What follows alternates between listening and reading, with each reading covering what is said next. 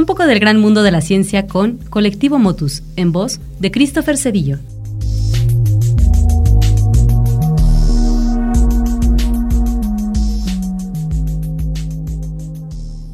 Mi vida profesional está en la producción científica, y mi estudio es sobre los procesos de desarrollo de órganos reproductivos en plantas.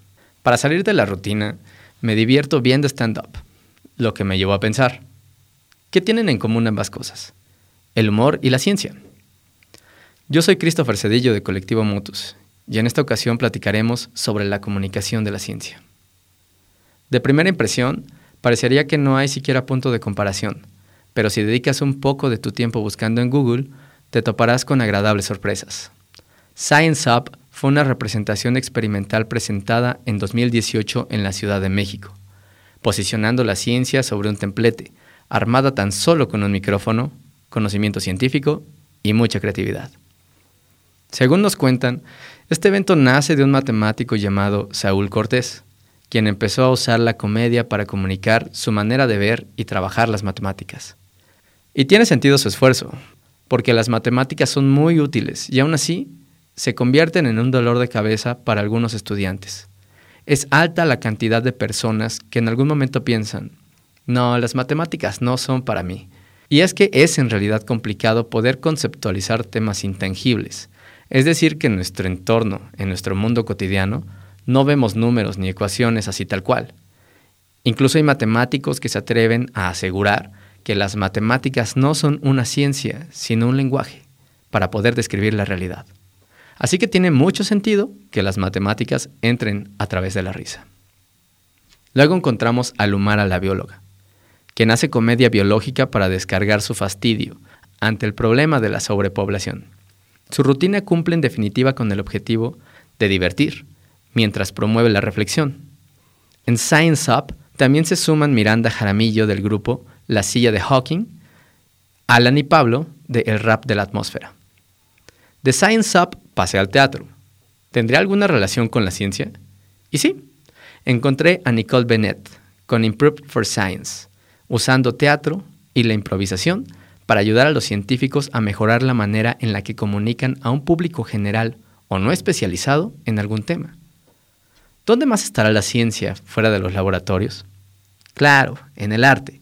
Me encontré con Edith Medina, artista que trabaja con microgeografías, bioplásticos y la promoción de la mujer en la cultura.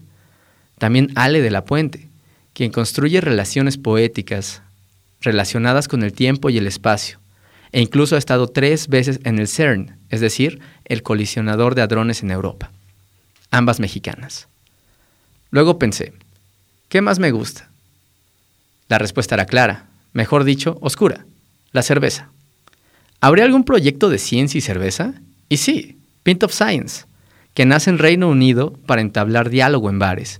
Mientras el público gusta de tomar una cerveza, le hablan bonito de la ciencia. De hecho, aunque nace en Europa, Pint of Science llegó a México en dos mil dieciocho, y este año, dos mil diecinueve, se llevará a cabo del veintisiete al veintinueve de mayo en cuatro ciudades de México, incluido mi Querétaro querido. De verdad que hay talento, solo hace falta apoyarlo. Podríamos juzgar y pensar: ¡qué ñoños!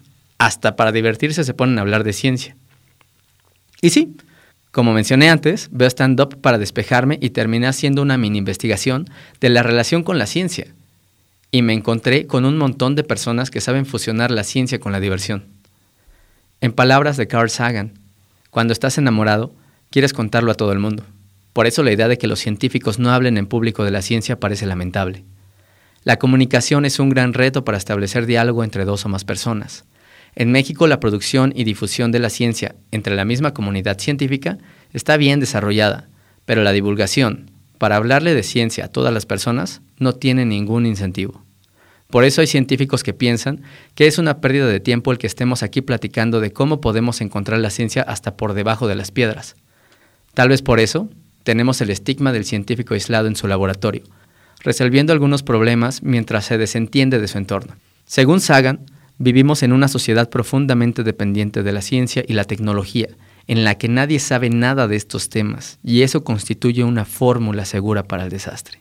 Según yo, La comunicación de la ciencia mejorará el día en que los científicos de carrera dejen de estar aislados y se den cuenta de que ser ñoño es chido. Nos gustaría saber qué piensas. Escríbenos en nuestras redes sociales, en Facebook, Twitter e Instagram como Colectivo Motus. Si quieres volver a escuchar esta cápsula, busca el podcast de Colectivo Motus en Spotify. Nos escuchamos en la siguiente.